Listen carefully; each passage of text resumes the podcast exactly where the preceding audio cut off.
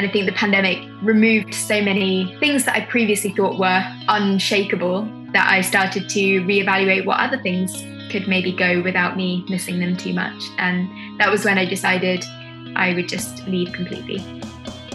Welcome to Career Relaunch, the podcast dedicated to helping you reinvent your career. My name is Joseph Liu, and I'm here to help you gain the clarity, confidence, and courage to overcome the challenges of changing career paths so you can do more meaningful work and truly enjoy your professional life. In each episode, I feature people who have decided to step off the beaten path to reinvent their careers and do work they find more fulfilling. We talk through their unique personal stories, the challenges they overcame, and the lessons they learned to help you understand what it takes to relaunch your own career. Today, my guest is going to share her story of relaunching her career as a corporate lawyer to become a business founder and author. We're going to talk about how your personal identity can often feel tightly linked to your job title and how tough it can be to walk away from a stable job. Afterwards, I'll share my own thoughts on how the pandemic can and should force us all to reevaluate our lives as working professionals. Today, I'm speaking with Eloise Skinner, who's an author, teacher, and existential therapist. She's also the founder of two businesses, The Purpose Workshop and One Typical Day. Eloise's newest book, The Purpose Handbook, was released in 2021, and the proceeds from this book are shared with Career Ready UK, the UK's national social mobility charity. She also has a seat on their youth board. Now, if Eloise's voice sounds familiar, it's because we aired the voicemail she left about her own career change journey in episode 77, featuring Erica Rusi. And in that message, Eloise talked about how changing careers doesn't mean you're throwing away everything you've done before, but rather building on those experiences in ways that may not be immediately obvious. So I thought it might be nice to get her onto the show to share her full career story and hear more of her thoughts on what it takes to make a career leap. You can get all the show notes from today's episode at careerrelaunch.net slash 81. Eloise spoke with me from London. Good evening, Eloise. Welcome to Career Relaunch, and it is great to have you on the show. Hi, thank you so much for having me. Okay, so we've got a lot to talk about today. I want to talk to you a little bit about your career as a former corporate lawyer. And then I know we want to talk a little bit about your book writing adventures, but I was wondering if we could first of all start by having you just give us a glimpse into what's been keeping you busy right now in your career and your life. Yeah, so there's been a few things. I think the biggest projects I have at the moment are writing, so kind of my third book, which will be out next year. That's a very big project, which I'm working on at the moment. And then the other thing is the business side of things. So at the moment, my business is raising investment, and that takes up pretty much all of my waking hours and some of my non waking hours as well, thinking about that. And so that's things like putting together a pitch deck, you know, pitching to investors, having lots of meetings, that kind of thing. So those are the two biggest challenges at the moment. And what about the rest of your life? Anything personally keeping you occupied these days beyond what sounds like a quite a busy work schedule? I think, I mean, to be honest, it's a very work heavy time of life at the moment. I tend to think that's right because, yeah, like work moves in seasons, you know, so it comes, there's very busy seasons. And then hopefully towards the end of the year is when I'm thinking things will take a bit of a pause, or at least there'll be a season where things are less busy. But otherwise, I love to do things like fitness. So I'm a fitness instructor. I teach quite a few Pilates and yoga classes. And that, as much as that is teaching, you know, that's also part of my work, but it doesn't really ever feel like work because it's also a personal passion. And it's something that kind of takes my mind off the other work that I'm doing and puts me into a really different headspace. So that's something I really enjoy outside of my main projects. And can you just tell us a little bit about your businesses? Because I think you've got a couple businesses. Yeah, sure. So uh, the first one is the Purpose Workshop. And this is basically a business that is centered around working with people either one on one or working with corporates or working with educational clients like schools or universities, just to help people find a sense of purpose. And it's really based on my work in the field of existential therapy, uh, which is the training I have on the therapy side.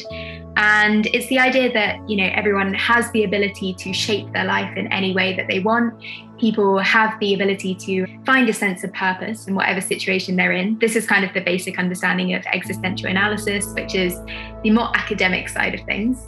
And the business is a very practical, skills based workshop to help people do that. So that's the Purpose Workshop. And then my other business is an ed tech startup, and it's called One Typical Day. And it is a video platform for students to figure out their first career steps. So we basically showcase video content, helping students get an insight into a day in the life of lots of different types of careers. Very interesting. So it sounds like you definitely have your hands full with a lot of different things. I, I know that you haven't always been an existential therapist and you haven't always been a founder of two businesses and a writer of what's coming up on your third book. Can we just go back in time a little bit and talk a little bit about how you got here? Because I know that you were originally working in the legal profession. Could you take us back to that part of your career and then we'll go forward from there? What exactly were you doing and what kind of firm were you working for? Yeah, so I I had a very traditional career starting out. I studied law at university. I always thought, you know, I want to be a lawyer. I was one of those annoying people at 14 that was like, I know exactly what I want to do for my career and this is the direction I'm going in. like, this is it. This is my passion. And, you know, studied law at university, really loved it, like, really loved my law degree from the academic perspective and ended up in the city training as a corporate lawyer. And I did two years training contract and then three years as an associate and I spent some time out in New York uh, with our New York office. And I ended up specializing in corporate tax, which is maybe not the most exciting job title, but it really connected for me with the academic side of law. So in corporate law, most of corporate law isn't really about law in a technical sense. It's more like the business environment and you know the legal aspects of a business deal. So it's very much driven by market trends and client demands and what's going on in the business world. But tax is a little bit more academic. So there's a bit more what we would call maybe black letter law you know the legislation the statute books all of that stuff which apparently is what i really love to do. So that's my legal you liked that part of the legal journey, kind of being in what you called the black books and going through statutes and getting into the details of things. What did you think your career was going to look like in the legal profession? And then what ended up actually being the reality that you experienced? Yeah, it's an interesting question, actually, because I think as a law student, even though you can think, you know, I really want to be a lawyer, but you don't know the reality of what that job is like in any respect until you actually get into it. And so, actually, at university, I thought maybe I wanted to be a family lawyer and someone doing kind of divorce and child proceedings and things like that. And I did a family law internship and I just didn't really connect with it in the way that I had expected to. And so I ended up in corporate law almost as a result of wanting somewhere that was very demanding, like a challenging environment. It was where a lot of my peers were going as well. And the culture fit was really good at the firm that I ended up at. Like I really felt like, you know, that was somewhere where I could be myself and sort of challenge myself intellectually as well as professionally. And yeah, so corporate law was a very long way away from my experience as a law student. As I said, it's fairly business driven, so there's not a huge amount of legal study involved in it. So I guess, yeah, it was a huge difference from my expectations as a student. And obviously, the other thing is the time demands being in corporate law on your what on your life as a whole, I guess, and the kind of work-life balance sort of struggles or challenges that you have to overcome. What kind of hours were you working at the law firm out of curiosity? I mean, the interesting thing about law, corporate law in particular, is that even if you're not working all of the hours in the day, you're pretty much available all of those hours. So that's the kind of nature of the job that can be quite challenging, I think, is this feeling of being sort of on call or on demand as in like you know if you've got a work demand in the middle of your saturday you just have to go into the office and like drop whatever it was that you were doing. So it's that kind of unpredictability that was actually more challenging and more draining on a personal level than the actual hours themselves. And i think you know a lot of firms in the city now are very conscious of well-being and work-life balance and they try and do as much as possible to support you. But being in a very client-driven industry is just kind of the nature of the job and that is a part of it you know being responsive to anything that comes in. And at what point did you realize that this wasn't maybe what you wanted to do the rest of your life what triggered that for you I think it was more of a slow process of just other things being really interesting to me and too many competing demands to be able to do everything and to give my full energy and attention to everything. So I'd actually already written a book uh, back in 2019, I think, was uh, my first book. And while was, you were working full time at the law firm? Yeah. yeah, exactly. So it's kind of like it was all my vacations and like weekends for about a year and a half or something. It's a pretty interesting decision, life decision. That book kind of opened my eyes to, you know, the possibilities of publishing and being a content creator and doing different things with my time. And I think the more that I did other things, the more I could see that it was going to be challenging for me to really commit to something like 100%. And law is one of those careers that if you really go for it and you want to make it to partnership or something like that, you really are giving up your entire professional career to just do that single thing, not multitask or have a portfolio career or whatever it is. And so I think I got to a point where, you know, those natural crossroads that happen at some point during your career and you're kind of thinking like, if I continue down this path, it sort of shuts off other avenues. And do I want to maybe take a moment to pause and figure out what to do next? I know that writing a book is a major endeavor. What got you thinking about writing the book and, and what was the book about? Yeah, so that one was called The Junior Lawyer's Handbook. It was basically a handbook for junior lawyers. It was a professional development manual. So it was kind of an introduction to being a junior lawyer. And it sort of evolved really naturally from stuff I'd already been writing. So when I joined the firm, I ended up putting together an internal kind of manual for the trainees that were joining and I was just doing loads of sort of professional development teaching and helping out with training new lawyers and stuff like that. And that kind of evolved naturally into something more formal, which became loads of articles. Um, I was writing for a publication called The Lawyer at the time. And then, yeah, I was connected to an agent through a friend of a friend, and we approached the Law Society. And yeah, they wanted to publish it, which was amazing because they actually hadn't published anything specifically for junior lawyers before. So it was really exciting. Wow, super exciting. And then, okay, so you're working on this book, you publish the book, you have an agent. At this point, are you still working at the law firm? Yeah, so that's right. And obviously, all of my work on the side, my kind of writing and stuff, was all in the legal profession. So, in some ways, it was an extension of my personal brand as a lawyer, the work that I was doing you know within the legal community and it was very much connected to my professional role. I think you know when things started to you know i got my second book deal in 2000 yeah yeah 2020 and like just before the pandemic. And it was then at that point where i could see the paths were diverging because as soon as i started to move away from the legal sector that was when i saw more of you know like a conflict between what i was doing as a lawyer and what i wanted to do as a writer and so you're working on your second book. And at what point do you decide that you need to completely cut ties with the law firm and focus 100% on these other side projects and endeavors? I think obviously the pandemic was a significant factor in choosing that decision because I think had the pandemic not happened, I would have wanted to maybe still keep a little bit of my professional role in the legal sector somehow, whether that's like part time or some kind of portfolio career. And I had had some initial conversations about maybe going part time or doing something like that, doing the book alongside. And I think the pandemic really, as it did for a lot of us, like for me, it really forced me to reevaluate, you know, what do I actually want out of my career on a day to day level? And is it that I want to stay in law because it really fulfills me? Or is it just because, you know, I'm too scared to actually just make the move into something else entirely?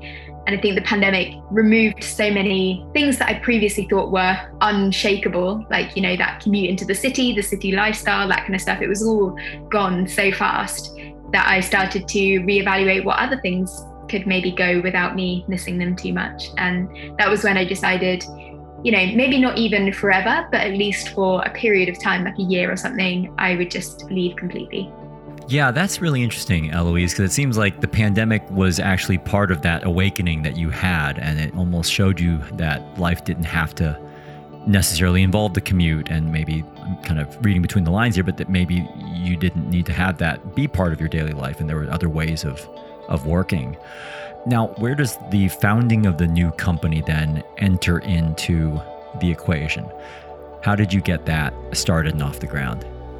The purpose workshop really came from the book and that's quite a sort of interesting and unusual way of founding a business because normally the business comes first and then people write the business book to go with the business. But i could just see that the material was incredibly teachable and i was doing it one-on-one and i just thought this is more scalable as a business. So i started to kind of put stuff together made some online courses you know sort of formalized the whole teaching process And then the other business, One Typical Day, that was really more of a product of just listening to what students wanted. So as the book had sort of taken shape, I was speaking to a lot of young people about what their, you know, finding their purpose and what they wanted to do for their careers and stuff. And I could just see a gap in the market of kind of video-based careers content.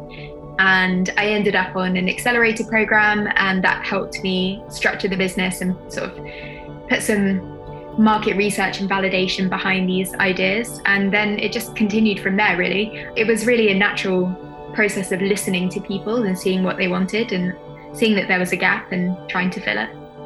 How was the journey of shifting from full time work to working for yourself and not only working for yourself, but actually starting a couple actual businesses? Can you just describe the contrast in your day to day work life? Really, really challenging in ways that I have not even expected before.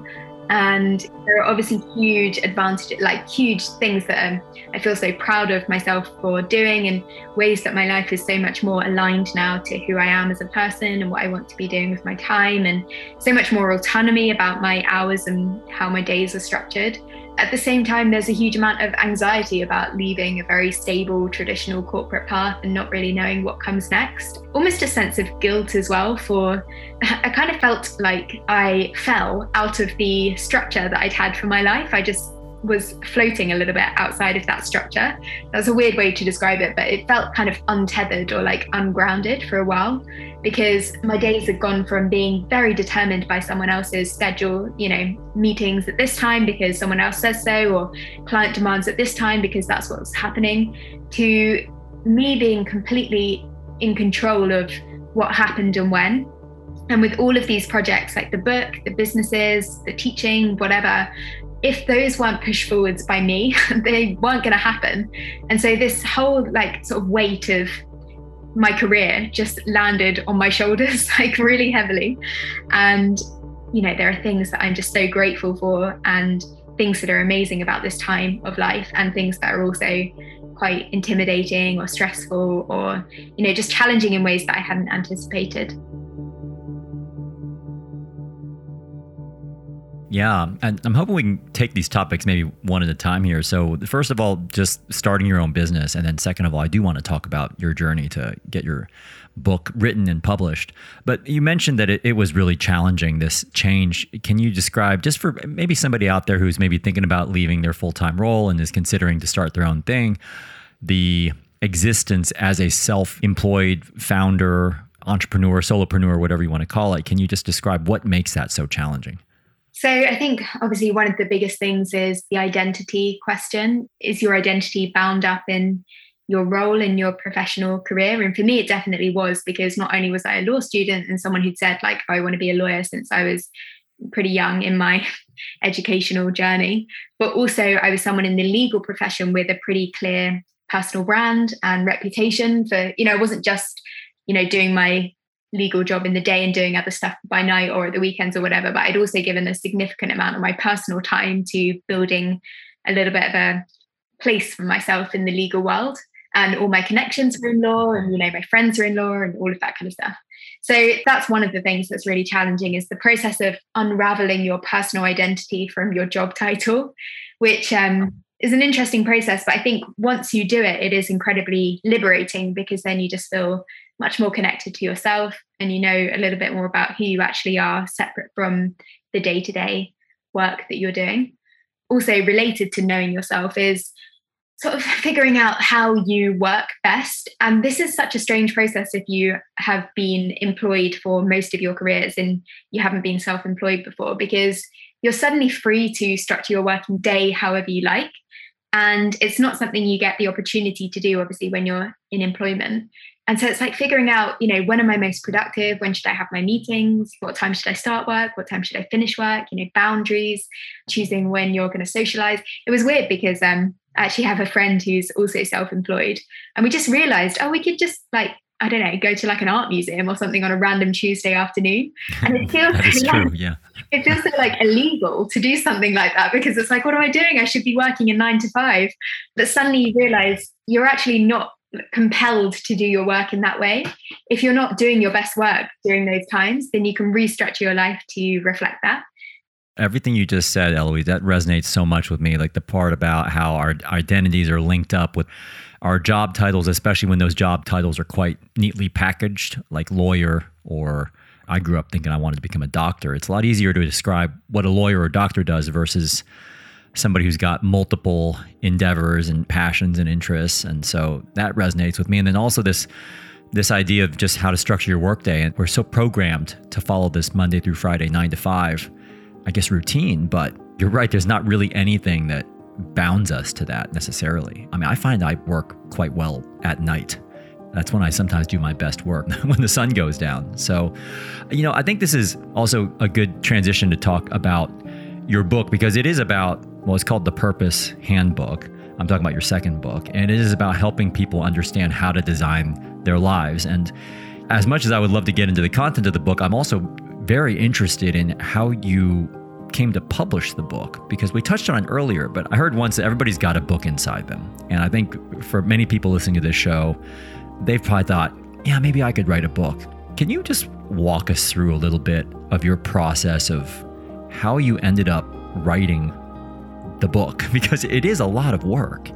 How's that experience been for you? A hundred percent. You know, I think everyone has a book in them, and I think everyone should write a book. I've been trying to encourage my dad to write a book recently. I'm like, I think uh-huh. you can do it, and you need to do it. Like, you know, people have these interesting stories to tell, and you know, more books in the world is always a good thing. But yeah, I think to, in answer to your question, it's probably a lot more. Well, it depends what kind of book you're writing. I mean, I have no idea how to write a novel. I'm just like totally in awe of people who write fiction. I have no idea where to start. Like, where does that uh, where does that even come from? Like, how do you imagine all of that? It's just so yeah, I mean, that's totally out of my range of expertise. But with a nonfiction book, I think it's a very sort of almost mechanical process in a way. Like you can really break it down into steps. You've got to write about something that you know, so something that you've worked with, either something you're experienced in, or you know, personal story that you have to tell, or something you're trained in, something you teach to people, a concept that you know really well that you have something to say about. And then you just break it down into chunks, like chapters, whatever. And then really from there, you're just breaking it down into exactly what points you want to make, what evidence you want to like it I know I'm making it sound really like unmagical and like very boring, but like it is almost a process of if you were going to write a blog post, you'd think about what kind of points you want to make, what kind of structure you want to have, and then it's just doing that on a bigger scale. And then obviously you have to tie everything together. So you have to have a key narrative or something that runs throughout the book so that you're not just doing disparate kind of chunks of content, but you're actually telling a story, even though it is a non-fiction book. And yeah, I think the most important thing is like knowing what you want to say to people. And I think sometimes books are written, like sometimes I read a book and I'm not quite sure like exactly what point the author was trying to make in it. And I think the really valuable thing before you even start is figuring out like what do people need to hear? Like from your audience's perspective, what do they need to hear from you that they haven't heard already? What new or unique content can you add to their lives to enhance their experience in life a little bit? And then how can you tell that? Like what structure are you going to use? one more question about the actual book process. So I, I, know you were saying you break it down, you kind of break it down into chunks.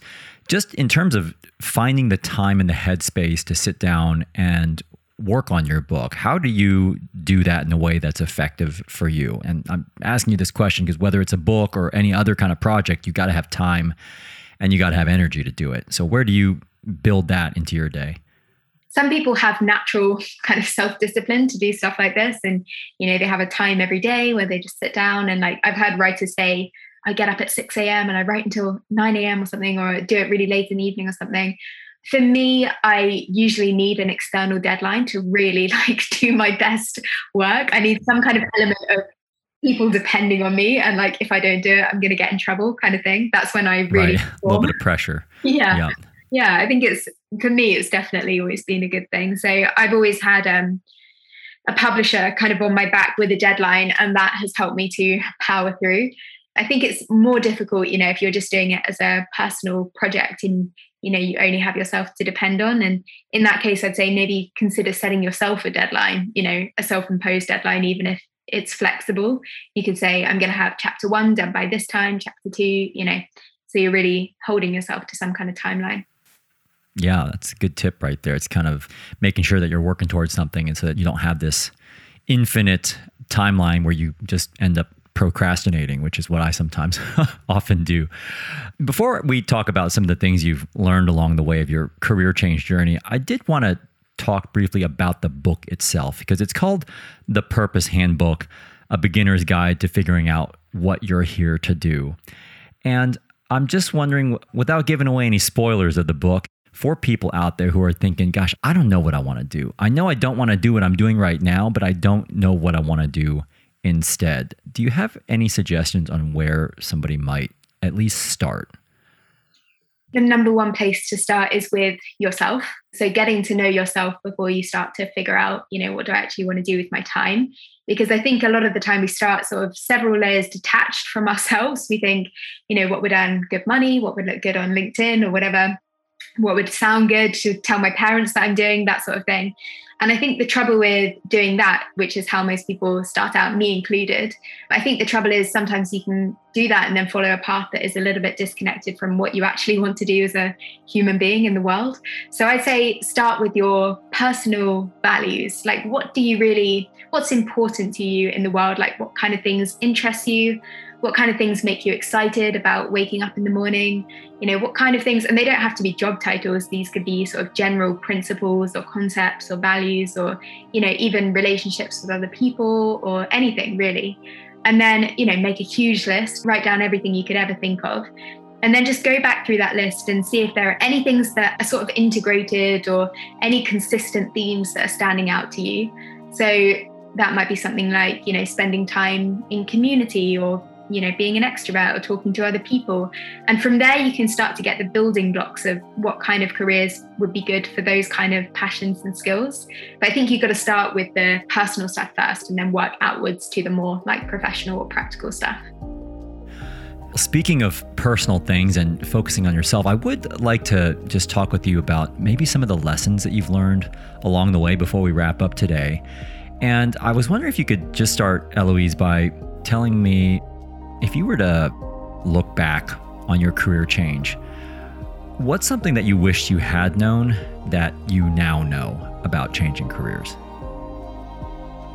I think the biggest thing is no one cares as much as you do about the change of careers. And I was really worried that, you know, making a big change in career would have everyone sort of questioning or saying like oh you've made a big mistake or you're walking away from something or what are you doing? Like do you know what you're doing? And you know those were all my own insecurities like sort of projected outwards and I think, you know, I just saw that no one really noticed or like or minded too much. If they were interested, it was because, you know, they were either thinking about it themselves or they were inspired or they were just curious. And, you know, no one told me that I was going to make a mistake or no one seemed like overly concerned or anything. So I think my big thing would be like the person who cares the most is you. And if you know it's the right decision, like worry less about what people are going to say or think because the chances are, you know, everyone's thinking about their own careers anyway. And, you know, the judgment is probably mostly in your own head. And, you know, if you have a strong enough conviction that you're doing the right thing, that's the most important thing you can have. Very helpful. Yeah, I know exactly what you mean. I think we're so concerned with what other people are going to think, but at the end of the day, if you think about like how much do you really think about other people on a minute to minute basis. It doesn't really even even your best friends. It's not like they're in your mind every moment of the day. And so yeah, you're absolutely right about the fact that we sometimes overestimate how much people are paying attention to the choices that we're making. The other thing I was wondering about is given the fact that you've been on this career change, and I'd say going from a law firm to founding your own company, and also, by the way, writing a few books on the side, I'd say that's a pretty major career change. What's one thing that you've learned about yourself along the way? The biggest thing is that I just have a better sense of who I am now in the career change. And i think you know i can see that my personality you know going back to the identity thing isn't wrapped up with the idea of being a lawyer or like having legal skills or even working in the corporate world or even you know having a job at all. Like i think it's really shown me that i do know who i am and i have quite a firm foundation in my own identity and passions and interests and i'm so much more than any kind of career label at all. And so i think you know even if i do go back into the corporate world in some capacity or go back into corporate law at some point. I think the real gift of this period of time has been to almost find this really firm foundation within myself that I can now just sort of rely on whenever I need to, regardless of any career changes or developments that happen in the future. And also, I'd be really curious to hear because it sounds like you have so many different things going on that you find so fulfilling right now. We talked about some of the challenges of making the changes. What do you enjoy the most now about the kind of work that you're doing? The idea of making an impact is just really really exciting to me. And i think that was maybe something i was missing in corporate law a little bit was this sense of you know shaping the world in the direction that you want it to go in. And i think being a sort of business owner and being someone who's actively putting content out into the world is as you know as well from your own experiences you feel much more connected to the stuff that you're doing. You know, your impact is right there and it's much more tangible than it is when you're working in a big corporate firm where, you know, you rarely see the outcome of the work that you're doing in terms of a sort of impact in the world. And so I think the idea of making a social impact and sort of changing things in the way that I believe they should be changed, you know, towards social mobility and accessibility and diversity and all of that kind of stuff you know that gives me so much energy to continue to push in the businesses and also with the books and stuff. So that's the biggest thing. Well speaking of impact eloise i want to wrap up with the book actually itself is not just a book. I know that some of the proceeds actually go to a very good cause. Can you tell me a little bit more about where the proceeds go from your book? And i guess you're also involved with something quite interesting on the side in addition to everything else you have going on. The proceeds of this second book, part of the proceeds go towards Career Ready UK, who are the UK's national social mobility charity. And they do some incredible work with young people, basically giving them, you know, expanded horizons and inspiration for the careers that they can have, and also practical skills, you know, workshops, that kind of thing and just preparing students from all different backgrounds for the world of work, which is such an important thing. And I think coming from you know different a different background uh, myself to most of my peers when I ended up at university. It's just something I believe in a lot, and I'm very passionate about the idea of everyone being given an equal start in life, or you know everyone starting from the same place and really being taken by your drive and ambition in any direction you want to go in. And so yeah, they're doing some fantastic work, and I am really excited to be involved with them that sounds like a, great, great cause, Eloise. And it just another reason why people should definitely check out your book. Again, it's called The Purpose Handbook. And I just want to thank you so much for telling us about your life as an author and the dynamics of doing something totally different, and also just the importance of honoring your values. So I commend you for the impact that you're having out there. I know you're doing a lot of great work. So I just want to wish you the best of luck with the Purpose Workshop and One Typical Day and your next book. Uh, thank you so much for having me. So, I hope you heard some useful insights from Eloise about the shift from full time employment to solopreneurship, separating your identity from your job title, and worrying a little less about what other people think so you can focus on what you truly want. Now it's time to wrap up with today's Mental Fuel, where I'm going to share some of my observations and thoughts about how this pandemic can and should force us all to reevaluate how we run our lives and careers. Before we get to today's mental fuel, I just wanted to thank A2 Hosting for supporting this episode of Career Relaunch. A2 is the web host provider I use and trust for my own websites. They even offer 100% carbon neutral green hosting. For an easy, fast, and affordable way to get your personal website online today, visit careerrelaunch.net/a2 to get 50% off your web hosting plan. This is the part of the show called Mental Fuel, where I finish the show with a brief personal story related to one of the topics we covered today and wrap up with a simple challenge to help you move forward with your own career goals. And for today's mental fuel, I wanted to pick up on something Eloise mentioned about how the pandemic shook those things she previously thought were unshakable and how it led her to reevaluate what other things could go without her missing them too much. As someone who crosses paths with a lot of people who are at a crossroads in their careers, and as I start to hear more and more stories of people being mandated to come back into the offices, no longer having the leeway to pick up or drop off their kids in the mornings, or working in ways they would describe as unsustainable, I really feel like one of the biggest tragedies that could result from this pandemic would be people simply going back to working and living the ways they did before this pandemic happened. So, if you could bear with me today, I'm going to deviate a bit from my usual mental fuel approach and do a bit more of a commentary on what I've been seeing as we now enter into the third year of this pandemic from a career standpoint. To share my thoughts for a moment about how this pandemic, as challenging and difficult as it's been, really does present us all with an opportunity to reevaluate how we live our lives, how we run our careers, what we expect our work to look like. And I'll just start with me what my work used to look like, what's changed for me, and a couple snapshots of what I've observed over the past two years during this pandemic. Now, when I think back to the start of 2020, my daughter Juliet, who was two years old at the time, was going to a full time nursery and daycare for the majority of the week, but she would stay home with me on Tuesdays. And Tuesdays for me were kind of a weird day.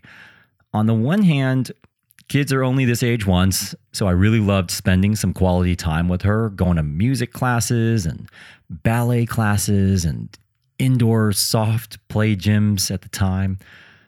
But on the other hand, all of my work would have to pause that day, which just meant I had to make up for that lost work time on other days. At the time, aside from doing a lot of in person workshops, which was the majority of my work, I was still working with quite a few individual clients, doing all of those sessions with them virtually on Zoom, which was the platform I'd been using for all my client calls and podcast recordings since around 2017.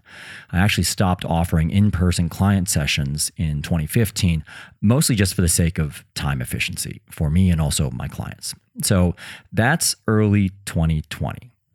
Then in March of 2020, the pandemic hit and our daughter's nursery closed, which meant Juliet was home with us full time. And that required a serious amount of juggling and multitasking for a few months between my wife and me, which at the time was somehow feasible in part because employers and companies were quite understanding about this impossible balance when schools were completely shut.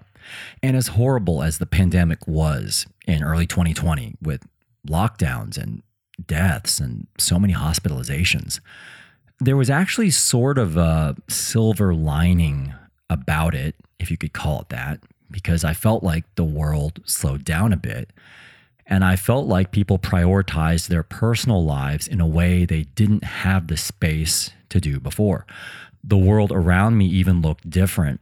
For example, on Tuesdays, when I used to hang out with Juliet, I was much more used to seeing mothers or nannies and actually very few fathers out and about with kids, which feels kind of weird to still notice in the 21st century, but that's what I saw. Then in May of 2020, after they lifted the lockdowns here, I'll never forget going to the playground with Juliet and seeing both mothers and fathers out in the parks playing with their kids, literally having picnics together, running behind their kids, teaching them how to ride their bikes, almost like a slow motion ad you would see on TV. It was sort of like this weird utopia in some ways. And on the work front, after an initial scare, my business did survive and even thrive. My individual client sessions weren't really affected. And even though all my in person workshops got canceled, I was able to pivot to delivering my sessions virtually. And in those virtual webinars, when I ask people, how many of you have gone back to work at your company's physical offices? Literally, there wouldn't be a single person who would raise their hand. Then something kind of strange happened. Around July of 2020, I started to notice on the playgrounds that the demographics started to change, at least during the weekdays. The fathers started to disappear. And I started to see mostly mothers and babysitters again. Now, on the work front, my work was still very virtual, but some of the people attending my virtual workshops started to tell me that there were rumblings about going back to the office. Leap forward to summer of 2021. And if you walk down the street here, aside from some people wearing masks, you would have thought we were back in the summer of 2019. People were back in the restaurants, commuters were back in trains and buses, and schools were open again. I started hosting in person sessions again, and people started heading back into their offices. At least from my vantage point, this trend of returning back to the way things were was sort of like this unstoppable force of regressing back to what we used to know as quote unquote normal. Then in early 2022, I remember hosting an in person workshop for some senior execs at a business school here in the UK. And when I asked them who's returned to working in the office, over half of them raised their hands. I was just on site giving a talk at a corporate headquarters a few weeks ago, and I was told there was a huge desire to get everyone back into the office as soon as it was allowed. According to the latest February 2022 figures from the World Health Organization at the time of this recording, there have been over 400 million cases of COVID 19 around the world. Nearly 6 million people have died from COVID 19. 6 million. And those are only the deaths that have been officially tallied. Now, by this point in this segment, if you're still with me, you might be wondering why is Joseph going on about the pandemic? I thought this was a career podcast. What does this have to do with my job? So, I want to invite you to do something with me here. I want you to take a moment to think back to what you were doing in February of 2020. Remember that month? If not, you can even pause this podcast and maybe open up your calendar. I'll actually do that myself. Now, if I go to February 2020, I see mostly in person workshops, finalizing presentations, having some of Juliet's classmates over for play dates, getting our washing machine repaired in the home we were renting at the time, attending a writing workshop at The Guardian. What were you up to? What was in your calendar? What was your big project at work?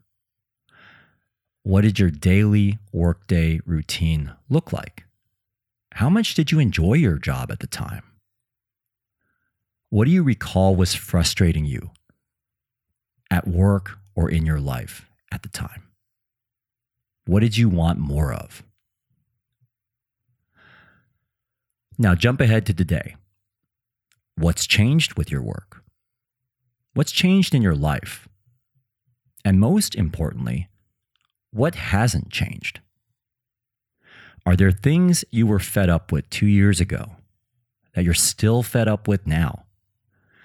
Were there unsustainable aspects of your job or workplace or family life that you feel are still unsustainable or even less sustainable now? What's a change you had wanted to make that you still haven't made? And if you haven't made it, when will you make it?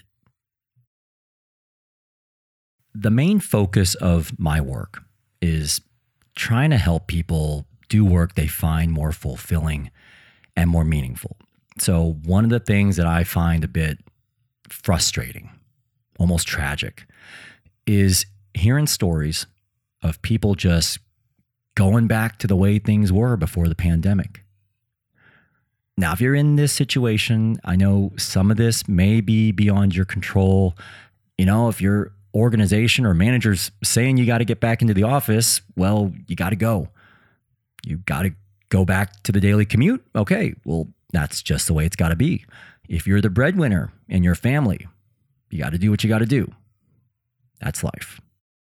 I just encourage you to ask yourself if you genuinely feel that this situation you find yourself in right now is as good as it gets for you. And if not, to do something about it. If you're one of those people who has to go back or is even looking forward to going back to running your life or career exactly the way you did before the pandemic, I guess I just wanted to invite you to consider this moment as a very unique opportunity to perhaps let go of what you once assumed needed to be a part of your career especially if you think there's a chance that it could open up some room for you to be a little happier. Out of all this tragedy and upheaval from this global pandemic, the bigger tragedy at an individual professional level would be to just settle back into how things used to be. This takes me to a quote from Winston Churchill, who used the word men in his original quote, but I'm going to use the word people here because we're no longer in the mid 1900s.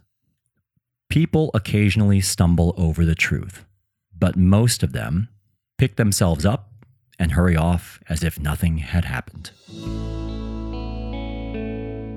So, my challenge to you is to identify at least one change you want to make in your career or life that you feel would allow you to feel better about where it's headed.